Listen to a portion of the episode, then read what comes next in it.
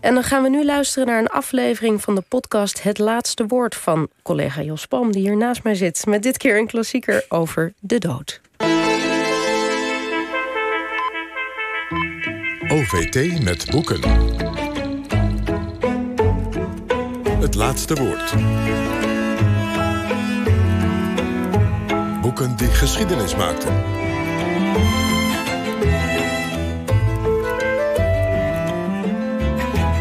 Jos Palm. Mensen die eenzaam sterven in een ziekenhuisbed. Sinds COVID-19 zijn het vertrouwde beelden. Het gebeurt nu omdat het niet anders kan. Maar nog niet zo heel lang geleden, vanaf de jaren 60 en 70, was het heel gewoon om je opa, je oma, je vader of je moeder netjes in het hospitaal, veilig tussen apparatuur, hun laatste adem te laten uitblazen. De dood staat zo ver van ons af dat we zouden gaan geloven dat hij niet meer bestaat. Zo schreef de Franse mentaliteitshistoricus Philippe Adier in diezelfde tijd. En hij publiceerde in 1977 de klassieker Het uur van onze dood. Duizend jaar sterven, begraven, rouwen en gedenken. Als geschiedenisles en als cultuurkritiek. En ik praat met historica Sanne Frequen over dit epos van dikke 600 bladzijden. Want voor minder doen dit soort historici het niet. Zij doet promotieonderzoek naar graftombes in de middeleeuwen... en weet veel, zo niet alles, over wat magere hein doet met onze geestgesteldheid... zolang we nog op aarde rondlopen. En we hopen straks over een klein half uurtje te begrijpen... hoe ze dat vroeger deden, omgaan met de dood. En of we daar misschien iets van kunnen leren. Sanne, welkom. Goedemorgen. Dankjewel. Het is vandaag Allerheiligen. Morgen is het Alle Zielen. Mhm. Eh, een beter moment eigenlijk om te praten over een klassieker over de dood is er niet. Maar praat ons even bij, voor al die mensen die dat niet weten... Allerheiligen en Alle Zielen, wat is dat ook weer eens? Ja, Allerheilige, Allerzielen. We zijn inderdaad spot on, zijn we. Um, Allerheilige is natuurlijk het feest ter nagedachtenis van de heiligen en, eh, en de martelaren. Wordt al heel lang gevierd, hè, want die heiligen en martelaren zijn natuurlijk de ruggengraat van dat vroege christendom. En um, Allerzielen, dat is natuurlijk het feest eh, wat is ontstaan, of de gedachtenis, eh, die is ontstaan in de 10e eeuw in het klooster van Cluny, kleiner eh, klooster. Eh, Odilo van Cluny. In de Franse revolutie steen voor steen afgebroken. Ja, goed, ja, dat laten, ja, we, even, daar- dat daar laten we even voor wat het is. rouwen, Ja. wij, rouwen wij nog dagelijks om. Ehm, die Odile van Cluny die zegt... we gaan voor alle overleden monniken gaan we bidden. En daarna ontwikkelt dit, dit zich dus tot een dag... waarop we de overledenen eh, eh, gaan eh, gedenken... en waarop we bidden voor de zielen in het vagevuur. En dat wordt eigenlijk vanaf de 14e eeuw ehm, breed gevierd. En waarom dat nou belangrijk is... Hè, dat, vooral dat alle zielen is omdat dat de verbondenheid... in de middeleeuwen van de levenden en de doden illustreert. Ja, Die, die en- twee staan met elkaar in En het contact. vagevuur, wat was dat ook weer eens? Ja, dat vagevuur, dat is de plek waar volgens nu nog de katholieken, de, de christenen, ehm, iedereen naartoe gaat. Hè. De mens is eh, zondig. Je begaat zonden tijdens, eh, tijdens het leven. En die zonde die moet je uitboeten in het vagevuur. Daar kunnen we ook uren over Ja, praten. bij wijze van spreken, alle mensen uit het boek van Rutger Bregman... de meeste mensen deugen, komen toch wel gewoon even in het vagevuur. ja, want ja, ja, ja. eh, Er is- Ze hebben altijd een klein foutje. Ja, en dan is- is dat een soort wachttijd voor de hemel. Ja, Eh, ja, dat, ja, dat, daar ja, komt het ja. eigenlijk mee. Een wachtkamer even- voor de hemel. even- ja. En ik meen ook zo te weten dat het zo was... dat als je op aarde een, een, een, een- een kind was van je, je, je vader... en je vader was dood... dan kon je in, eh, op, op dus die dag alle zielen kon je een paar gebedjes doen... en dan kon je daarmee de uren die je vader in het vagevuur doorbracht... in mindering brengen. Zeker, zeker. Prachtig systeem natuurlijk. Ja, en, en de grap is natuurlijk dat, dat, eh, dat het als je bij mij in Amsterdam kijkt, zie je dat met eh, rond alle zielen en alle heiligen, met name dan met alle zielen, zijn er weer allerlei activiteiten bij, bij begraafplaatsen. En die zijn op een wereldse manier, lichtjesdag, lichtjesavond, Mhm. Jordaanese volksmuziek zelfs. Kennen, kennen jullie dat in Utrecht ook? Ja, volgens mij is dat iets wat landelijk op eh, begraafplaatsen gebeurt. En nu eh, iets minder, want ik heb gisteren even gegoogeld... of er nog wat, of er nog wat te beleven viel op Allerzielen. Maar het zijn vooral nu de virtuele kaarsjes die eh, aangestoken moeten worden. En inderdaad de oproep voor mensen om thuis een kaarsje aan te steken. En eh, ik denk interessant inderdaad dat dat hele religieuze... eigenlijk voor heel veel mensen uit het ritueel verdwenen is. Dus het gaat niet meer om die verkorting van de tijd in het vagevuur... maar het gaat echt om stilstaan bij de mensen die ons ontvallen zijn. Maar toch willen ze wel dat kaarsje branden en dat lichtje. Dat is toch grappig, of niet? Ja, ik, ik denk dat dat een, eh, voortkomt uit een, uit een behoefte aan rituelen. We houden van rituelen. Rituelen geven ons steun. Rituelen eh, geven ons houvast in onzekere, in onzekere tijden. Ehm, en waar vroeger die rituelen vanzelfsprekend waren eh, vanuit de kerk, hè, is met de ontkerkelijking zijn die rituelen ja, misschien tijdelijk verdwenen, maar ik heb het gevoel dat ze veel dat ze terugkomen. Dus Ze dat zitten we, nog onder in onze tenen, als het ware. ja, ja, ja, Ja, nu was het zo dat ik jou vroeg... Sanne, ik wil graag een keer dat jij meedoet met deze podcast... Het Laatste Woord, hè, Mhm. over de klassieke boeken... Die, die, die historici of aanverwanten hebben geschreven. En toen vroeg ik jou, zou je dat willen doen? En toen riep je meteen, ja... Want ik vroeg, wat wil je dan doen? En toen riep je meteen, dan wil ik het uur van onze dood doen van Philippe Ariès. Eh, hoe komt dat? Is dat een, eh, je bent zelf met graftombes bezig, de geschiedenis. Is, is dit een beroepsafwijking of van waar dat enthousiasme? Nou, ik, eh, dit, dit is een ontzettend interessant en ook niet geheel onproblematisch boek. En ik heb ook wel een persoonlijke relatie met het boek. Want dit is namelijk het boek dat mij de ogen deed openen voor de doodse cultuur. Ehm, begin twintig studeerde ik kunstgeschiedenis aan de Universiteit Utrecht. En ik was nog niet zo heel erg eh, eh, op tijd met dingen. Dus ik had me te laat ingeschreven voor de vakken. En toen kwam ik per ongeluk terecht in een vak over doodscultuur. Natuurlijk niet echt het thema waar je mee bezig wil zijn. Als 20 jaar. Als 20-jarige. Maar eh, nou ja, ik ging daar naartoe en ik kreeg daar les van Kees Schuddeboom, ons helaas ontvallen. En ik las daar dus eh, dit boek van Philippe Ariès. En dat, dat opende mij de ogen. In de zin dat ik dacht, huh? Zit daar, hè, zit daar zoveel achter? Ehm, en eh, ik denk dat, dat je die, dat onderzoek over die graftombs... Hè, dat is misschien een afwijking, maar het is wel voor mij een manier om heel dicht te komen bij mensen zelf. Hoe wil je herdacht worden? Aan welke rituelen heb je behoefte? En Ariès heeft daar eigenlijk het zaadje geplant. Dat ik dacht, oh, maar die vragen kan je ook stellen. Want jij bedoelt eigenlijk, je zegt nu ook, je noemt even je eigen onderzoek, je promotieonderzoek. Wanneer, wanneer ongeveer eh, gaat dat verschijnen eigenlijk? Hoe ver is Eh, Verkeer? eh, Z, ZSM. Oké, eh, zo spoedig mogelijk, Ja. te maar te zijn de tijd eigenlijk. Dus, de, maar goed, Nee, dat komt je- goed. Dus je zegt, eh, als ik, als ik, maar eigenlijk zeg je dan dus misschien een beetje... als ik wil begrijpen hoe mensen in elkaar zitten... dan vind ik, kijken naar hoe ze omgaan met de dood... dan zit je meteen bij de heart of the matter. Dat denk ik wel. Ik denk dat dat een van de meest basale vragen is die de mens bezighoudt. A, wat gebeurt er nadat je sterft? En B, hoe moet je je verhouden tot dat, eh, dat onvermijdelijke moment? En ik ben natuurlijk kunsthistoricus, dus ik ben getraind als iemand die naar objecten kijkt. En de kunstgeschiedenis is natuurlijk traditioneel gezien een, een eh, vakgebied van kijken naar stijl. Hè. Is het een Rembrandt, is het geen Rembrandt, connoisseurschap. Ehm, wat allemaal hele leuke, interessante, relevante vragen zijn. Alleen niet de vragen die ik interessant vind. Want ik wil weten hoe heeft zo'n ding gefunctioneerd? Waarom, waarom maak je een grafmonument waar je jezelf als rottend lijk op laat afbeelden? Nou, en waarom dan? Ja, nou, misschien komen we daar nog Ja, op. ja, Dat- wie dat- weet. waarom laat je jezelf als rot het lijk afbeelden? E- Even naar die Arië. Ja. Eh, wat was dat nou van man en waarom schreef hij dit boek? Weten we dat? Had hij, had hij nog meer dan historische interesse? Wat zat daarachter? Ja, eh, die, die Ariè die gebruikt dat boek, denk ik, als, ook als spiegel voor, eh, voor eh, de samenleving. Hè. Hij zag die geschiedenis als een manier om ook de hedendaagse problemen de baas te worden. En ehm, hij gebruikt ook zichzelf. Hij gebruikt bijvoorbeeld het sterfbed van zijn moeder als, als uitgangspunt voor die bespreking van die moderne opvattingen. En hij ziet dus, hij heeft eigenlijk een soort van hang naar hè, de vroegere tijden waarin de dood, waarin de dood getemd eh, werd. Hè, waarin mensen samenleefden met de dood en die dus nog niet wegstopte zoals hij vond dat in, eh, dat in zijn tijd eh, gebruikte. Hij zei over de dood dat het een waardig vertrek moest zijn van een tot rust gekomen leven. En het is wel geestig om je te beseffen dat Arië in eerste instantie in Nederland ook heel populair is bij eh, sociologen en antropologen. Hè, dus niet per se bij de historici, maar juist bij, bij mensen die kijken naar, naar de mens. En hoe verhoudt de mens zich eh, tot, eh, tot, bepaalde, eh, tot bepaalde zaken. Ja, en, en hoe, we hadden het al even over dat boek. Je zegt, dit is, dit is, dit is wat, hij, wat doet. Hij, hij, hij betrekt zichzelf erin, zijn eigen ervaringen. Eh, dus een, op zoek gaan naar een waardig afscheid van een tot rust gekomen leven. Bestond dat vroeger ooit? En zo ja, waarom konden ze dat vroeger wel? En waarom hebben we daar in de jaren 70, jaren 80 van de 20e eeuw steeds meer moeite mee?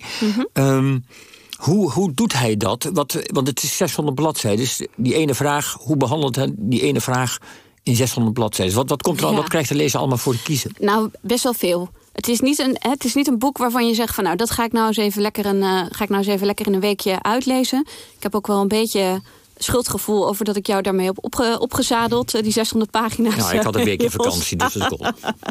Nee, hij, hij schrijft de geschiedenis van duizend jaar sterven... en hij ordent die geschiedenis eigenlijk aan de hand van vier principes. Hè, eh, het eigen bewustzijn, ehm, de verdediging van de maatschappij tegen de wilde natuur... het geloof in het voortbestaan van de dood en het geloof in het kwade... En als je dat hoort, dan gaan je oren misschien een beetje tuten. En dat gebeurt ook als je dit boek leest. Want het is super anekdotisch. Hij grijpt echt uit de volledige eh, eh, supermarkt van, van historische eh, teksten, kunstwerken. Het is echt een brede mentaliteitsgeschiedenis. eh, waarbij, eh, waarbij hij soms echt heel lastig, eh, heel lastig te volgen is. Maar wel een aantal interessante dingen aanstipt. Ja. Kijk, dus, dus laten wij proberen het boek te versimpelen. hè. Dat mag eigenlijk niet, maar laten we dat toch vanochtend, eh, of nu wel proberen. Dus laten we zeggen, misschien gaat het ons vooral om... hoe gingen de mensen zelf om met hun dood... en hoe wapende de samenleving zich en hoe ging de samenleving daarmee om. En het aardige is dat, eh, je zegt het ook, hij, hij, hij schrijft anekdotisch... hij schrijft uitgebreid, hij schrijft ontzettend veel. Eh, en het aardige is ook dat hij om zijn punt te maken... uit op de literatuur teruggrijpt van grote schrijvers. Ja. Bijvoorbeeld, hij citeert Tolstoy uit verschillende boeken, en, maar hij citeert ook onbekende schrijvers. En een zo'n onbekende schrijver die vertelt over een verhaal over een oude man die de dood voelt komen. En die schrijver geeft vervolgens een commentaar op hoe die oude man de dood voelt komen en hoe hij daar op een verstandige wijze mee omgaat. En laten we daar even naar luisteren. Een oude man was doof en blind en bracht al zijn tijd door met bidden. Op een morgen zegt hij: Ik weet niet wat ik heb, maar ik heb me nog nooit zo slap gevoeld. Laat iemand de pastoor voor me halen. De pastoor komt en dient hem de laatste sacramenten toe. Een uur later is de oude man dood. We zien hoe mensen uit een vroegere tijd als praktisch ingestelde en eenvoudige mensen deze wereld verlieten. Als mensen die de voortekenen in de gaten hielden. Zij deden dat in de eerste plaats bij zichzelf. Zij stonden niet te springen om dood te gaan, maar als zij hun uur voelden naderen, niet te vroeg en niet te laat, maar precies op tijd, stierven ze als christenen. Maar niet-christenen stierven op dezelfde manier. Tja, ja, hoe mooi wil je het hebben, zou je bijna zeggen. dit, dit lijkt wel die ideale dood, dat waardig sterven... waar jij het net over had, waar Ariel op zoek naar is. Ja. Eh, wat moeten we hier nog van denken? Want hier hoor je eigenlijk, mensen gaan dood... Maken er, vinden het niet leuk, maar ze maken er geen drama van. Ja. Eh, kan het, en dat geldt voor christenen en niet-christenen... Hoe kijk je daarnaar? Kan het zo geweest zijn? Ja, dat dit is natuurlijk een soort, eh, soort utopisch ideaalbeeld. Hè? Eh, eh, bijna bijna de, de, de verheerlijking van die, van die dood. Dit is wel waar zeker in de middeleeuwen op gestuurd werd. Het paste niet om super dramatisch te doen over het sterven. Zowel voor degene die stierf als voor de mensen eromheen. Want men geloofde dat je weliswaar even dat vagevuur in moest. Maar daarna toch ook echt wel toegang had tot de hemel. Dus als je dan uitge- uitgebreide lamentaties eh, gaat houden bij een graf...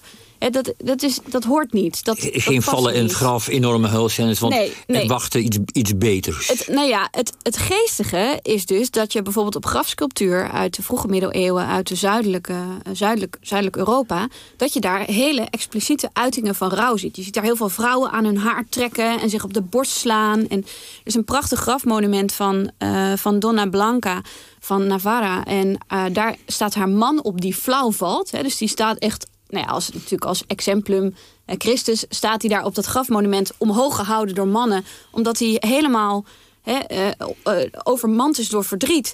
Ehm, dus dat gebeurt wel. Alleen dan zie je vervolgens dat er in het noorden allerlei theologische geschriften zijn waar wordt gezegd: ja, maar dat is, dat is natuurlijk heel slecht. Want hè, dat gaat volledig voorbij aan de gedachte dat er Dus hè, dat betere leven is. En, Ja. Dus daar is, ehm, daar is zeker ehm, eh, discussie over. En ik denk dat het te simpel is om, ehm, om te zeggen dat, dat men in de, in de middeleeuwen altijd rustig zat te wachten totdat die, dood, eh, totdat die dood kwam. Nou is het als je een studie schrijft van duizend jaar ook wel eh, logisch dat je af en toe wat generaliseert, zeg maar. Dus ik denk dat je Gelukkig wel, ja. ja, anders was het nog heftiger geweest. Dus ik denk wel dat je enerzijds dat...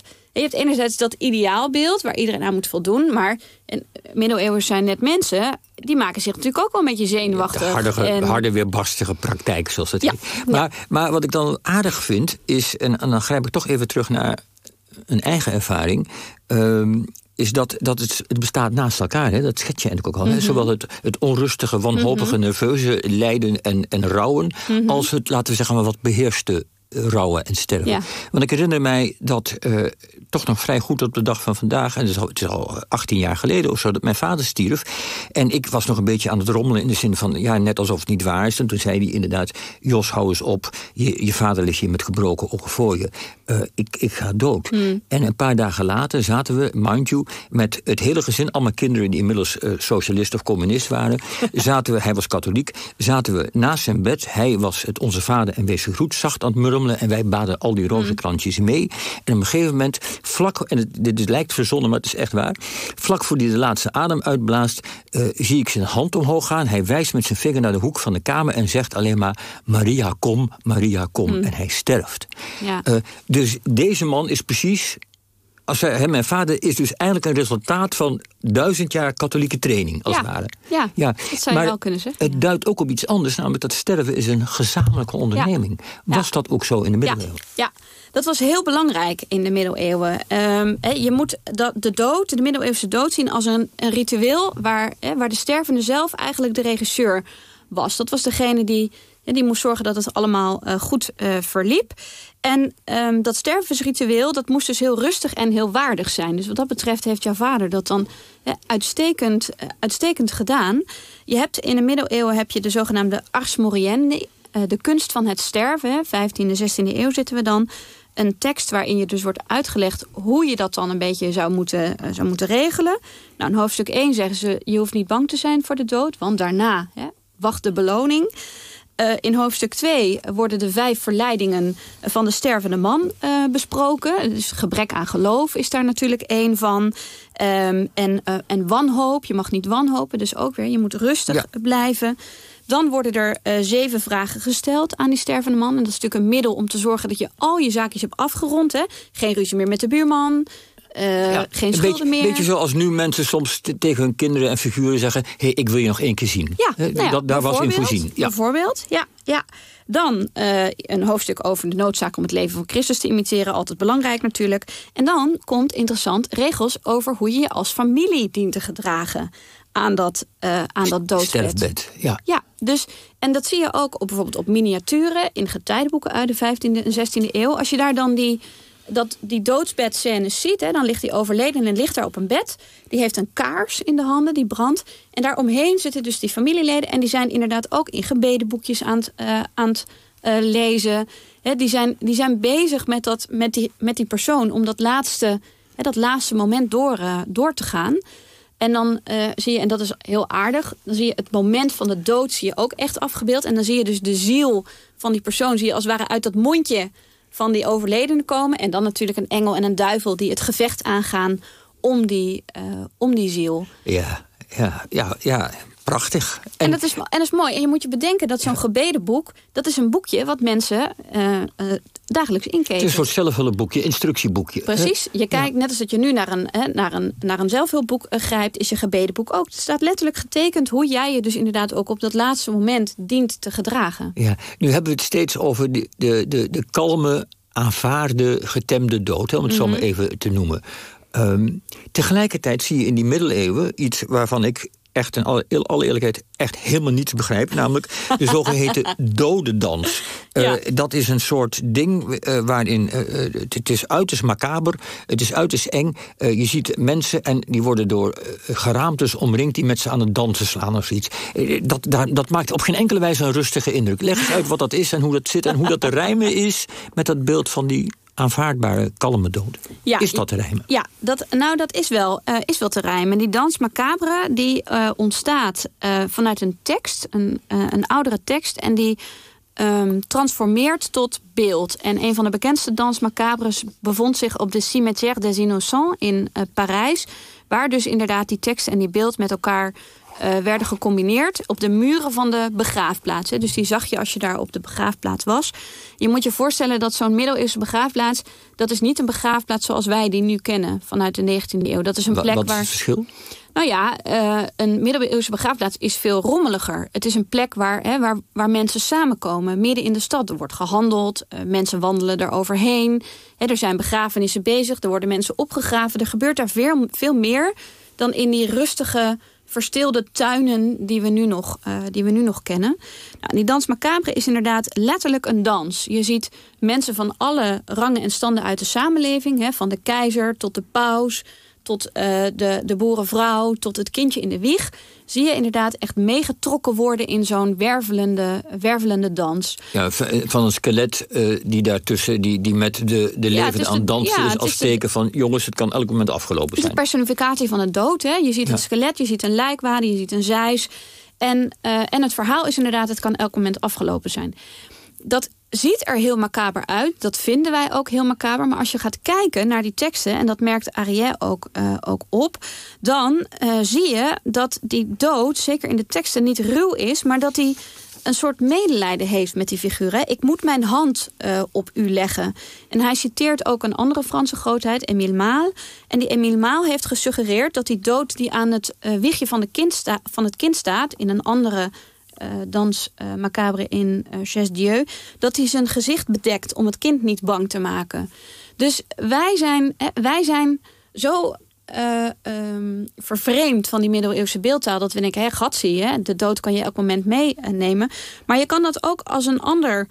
Um, als een andere boodschap zien. En dat is, wees voorbereid. We weten dat het gaat komen. Be prepared. Be prepared. En zorg nou dat je in staat bent om dat leven goed af te sluiten. En niet He, vanuit zo'n uh, vanuit een uh, uh, hoe zeg je vanuit een, een dans of een plotseling moment. En dan zie je in die dans macabre dat ook de, de boerenvrouw een van de best voorbereiden is. Hè? En dat die, dat die hogere figuren uit de samenleving natuurlijk hechten aan, aan materiaal. En, en dat die toch wel extra, extra gewaarschuwd, gewaarschuwd worden voor dat laatste Hè, dat dus, laatste dus je moment. zegt het past eigenlijk heel goed in dat programma van wees kalm en wees voorbereid. Ja. Als, als je naar uh, uh, grote, een van de grote punten die Arias wil maken, is natuurlijk van vroeger konden ze het. En we zijn het onderweg kwijtgeraakt. Mm -hmm. Waar begint dat? Bijvoorbeeld als in de middeleeuwen, late middeleeuwen... Uh, begint dan de dood... Al, hij zegt de dood verdwijnt uit zicht. Hè? We, mm. we, verstoppen het. Dat is het punt van Ariël wat hij wil maken. Ja. Zien we dat bijvoorbeeld al bij het gebruik van de eerste doodkisten en lijkwades? Ja, dat is inderdaad het punt dat Ariël maakt. Hè. In de 12e en de 13e eeuw ziet hij een verandering... Hij zegt dat voor die tijd die overledene werd opgebaard in zijn, uh, in zijn bed... en dat hij uh, zichtbaar was. En dat dan uh, langzaam met de opkomst van de lijkwaden... en inderdaad het meenemen van de doden in een kist... in een recyclebare kist. Dat is altijd een van de leukste dingen. Kunnen wij ons niet meer bij een voorstellen. kist? Nou, um, niet alleen de kisten, maar heel veel zaken... bij de middeleeuwse begrafenis werden hergebruikt. Het was heel gebruikelijk om bijvoorbeeld als rijke doden te zeggen... van nou, ik heb een prachtige uh, baardoek over mijn, uh, over mijn kist liggen. Of over mijn chapelle ardente. Dat is een soort tijdelijke begrafenisarchitectuur. En die schenk ik aan de kerk. En die kunnen ze dan hergebruiken voor alle andere begrafenissen... van mensen die niet zo'n mooie doek kunnen gebruiken. Um, en Ariès ziet daarin inderdaad de eerste uh, stappen... om, om de doden zelf te verwijderen. Want het opvallende is dat hij zegt... die dood wordt weggestopt. Wanneer dat begint dan al in de, in de middeleeuwen. Mm -hmm. Wanneer zet dat echt door? Moeten we dan naar de tijd van de verlichting... als we, als we onszelf ontdekken, als, het om, als, als we minder in God en meer in onszelf gaan geloven? Is dat het, het, het breekmoment? Ja, hij ziet dat beginnen in 18e de... eeuw? Ja, ja, hij ziet het al beginnen. De eerste uh, stappen ziet hij al in de, in de 16e eeuw, die kant op. Maar inderdaad, tijdens de verlichting komt er echt een, een fascinatie uh, voor de dood... Um, en uh, hij ziet dan bijvoorbeeld ook ineens het ontstaan van de angst om levend begraven te worden. En we zitten dan natuurlijk ook hartstikke dik uh, in, de, in de romantiek. En uh, dan krijg je in de, in de 19e eeuw ook dat er een soort van verschuiving plaatsvindt van um, aandacht voor de dood naar aandacht voor de nabestaanden. Dan gaan die nabestaanden gaan een hele belangrijke rol spelen. En dan krijg je ook een soort van Ja, dat, dat vind ik dan reuze macaber. In allerlei uh, literaire teksten. Hè, dat uh, jonge weduwen en weduwnaren het graf van hun geliefde openmaken. om ze nog één keer te kunnen omhelzen en te kunnen kussen. Ja, dat is, dat, dat is natuurlijk een totale andere, andere wereld dan hè, die hij in de middeleeuwen, uh, in de middeleeuwen om, omschrijft. En sieraden met haarlokken. Ook allemaal dingen waarvan wij nu denken: hmm, bijzonder. Um, gaan dan ontstaan. Maar de grap is dan kennelijk dat we niet meer zoveel nadenken over onze eigen dood, mm -hmm. maar vooral over de dood van de ander, van onze geliefde. Mm. Wanneer volgt dan de volgende stap dat die dood helemaal wordt weggestopt? Of is dat ook werkelijk zo? Want Ariel zegt dat gebeurt ergens in de, in de midden 20e eeuw. Dan is, mm -hmm. worden mensen in ziekenhuizen, uh, sterven ze bij voorkeur. Is, is, heeft hij daar eigenlijk een punt? Want we lijken nu weer een beetje in een andere tijd, in een ja, andere tijd te komen. Ik denk, nou, het zou mij. Het is natuurlijk heel moeilijk om dat te zeggen als je er middenin zit. Maar ik, het zou mij niks verbazen als inderdaad met de, de medicalisering uh, van de dood. Um, er wel een omslagpunt is. Dat is hetzelfde omslagpunt dat we ook in de middeleeuwen hebben gezien. op het moment dat de kerk een veel meer belangrijke rol kreeg in dat sterven, hè, in, de, in de rituelen. En, en zich tegen eigenlijk die dood een beetje ging toe-eigenen, eigen ging, uh, eigen ging maken. En hetzelfde geldt natuurlijk nu in, um, uh, in, in onze samenleving. Al is het alleen maar hè, wat we nu zien, het feit dat mensen in een ziekenhuis liggen en dat er niemand meer bij mag. Dat de dokter zeggen. nu met de corona. Met corona, ja, ja, Dat de dokter zeggen: sorry, maar we, er kan niemand bij op dit moment. Ja, misschien één iemand heel kort, want daar kunnen we niks aan doen. Dat, dat... zou in de middeleeuwen nooit geaccepteerd zijn, bij wijze van spreken. Nou, het is, moeilijk, het is moeilijk te zeggen of dat geaccepteerd zou worden in de middeleeuwen. Want we hebben natuurlijk ook wel onze pandemie uh, gehad. Hè, waarbij mensen ingemetseld werden. Helaas pindakaas sterkte ermee. Maar um, wat ik meer wil zeggen is dat, dat de, uh, de regie ergens anders ligt. Op het moment dat je in een ziekenhuis bent. Misschien moet dat, misschien moet dat het zijn. Hè? De regie is verschoven um, naar een, een andere groep. En een groep die dat uh, uh, goed doet. Hè? Die zijn daar ook voor opgeleid. Maar die hebben een andere misschien een ander inzicht dan dat bijvoorbeeld de kerk in de middeleeuwen dat had. Of, of andere ja. groep. Snap je wat ik bedoel? Ja, ik snap ja, okay. ja natuurlijk. De, de regie ligt bij de wetenschap, bij de ja. artsen, bij de, ken, bij de mensen die kennis van het lichaam hebben van het ja. wel of niet blijven leven. Dus, en daar ja. hebben we ons van overgeleverd. Want de meeste mensen willen graag blijven leven. Wat trouwens heel gewoon ja. is volgens mij. Ja, dat lijkt me de, heel menselijk. maar maar kan, kan corona ook iets doen omslaan? Want we, we zitten nu te praten. Het is uh, november bijna. Het is, mm. ook, uh, uh, het is november zelfs. we hebben we hadden nu eigenlijk een uh, soort gedenkdag moeten hebben. Mm -hmm. volgens, dat had Rutte in juli aangekondigd voor alle overledenen van corona. en ook alle andere vereenzaamden door corona. Dat is uitgesteld om begrijpelijke redenen, omdat we weer midden ja. in de tweede golf zitten. Ja. Kan, kan, kan corona de dood ook weer, laten we zeggen, meer gewoon in de samenleving brengen? En dus dat het gewoner wordt weer. Kan het iets keren? Hoe kijk jij daarnaar? Nou, wat ik, wat ik heel interessant vind om te zien nu, is dat het gesprek over de dood en ook het gesprek over afscheid weer um, uh, terugkomt. Hè. We hadden, ik zei het al eventjes, de, de mensen die alleen moesten, alleen moesten sterven. Uh, en niet op middeleeuwse manier met de mensen, uh, met de mensen om zich heen. Um, dat beeld, dat, ja, dat, dat, daar hadden we het al eventjes, hadden het al even kort over. Um, ik denk dat wat corona ons kan geven, is inzicht in het belang van ritueel. In het belang van afsluiten, eh, van samen. Eigenlijk zoals jouw vader dat ook heeft gedaan, met je gezin om elkaar heen. En ik denk dat, uh, dat we heel goed op het netvlies hebben na die eerste golf. Dat het ritueel belangrijk is. Dat niet alleen maar voor degene die overlijdt, maar ook voor de nabestaanden. dat je erbij kan zijn. En als we, als we dat mee zouden kunnen uh, nemen en als we daarover kunnen blijven praten dan denk ik dat dat een, uh, dat dat een winst is. Goed, Sanne Frequem, bedankt. Dit was een aflevering van Het Laatste Woord. Ditmaal over de klassieke In het uur van onze dood van Philippe Ariès... dat nog antiquarisch is te verkrijgen. De gast was dus Sanne Frequem, die werkt aan een groot onderzoek... over graftombes in de middeleeuwen en hoe men daarmee omging... met name van politiek belangrijke figuren, als ik me niet vergis. En Sanne wil ik natuurlijk bedanken. En ook natuurlijk dank aan Anton de Goede voor het lezen van de teksten... en aan Michael van Os voor het altijd weer goed verzorgen van de techniek. Ja, het laatste woord dus. En wilt u meer afleveringen horen over historische klassiekers... over Hitler, Stalin, Napoleon of over de ondergang van het Romeinse Rijk... abonneer je dan in de podcast-app of kijk op vpro.nl slash OVT voor meer informatie. En dit was OVT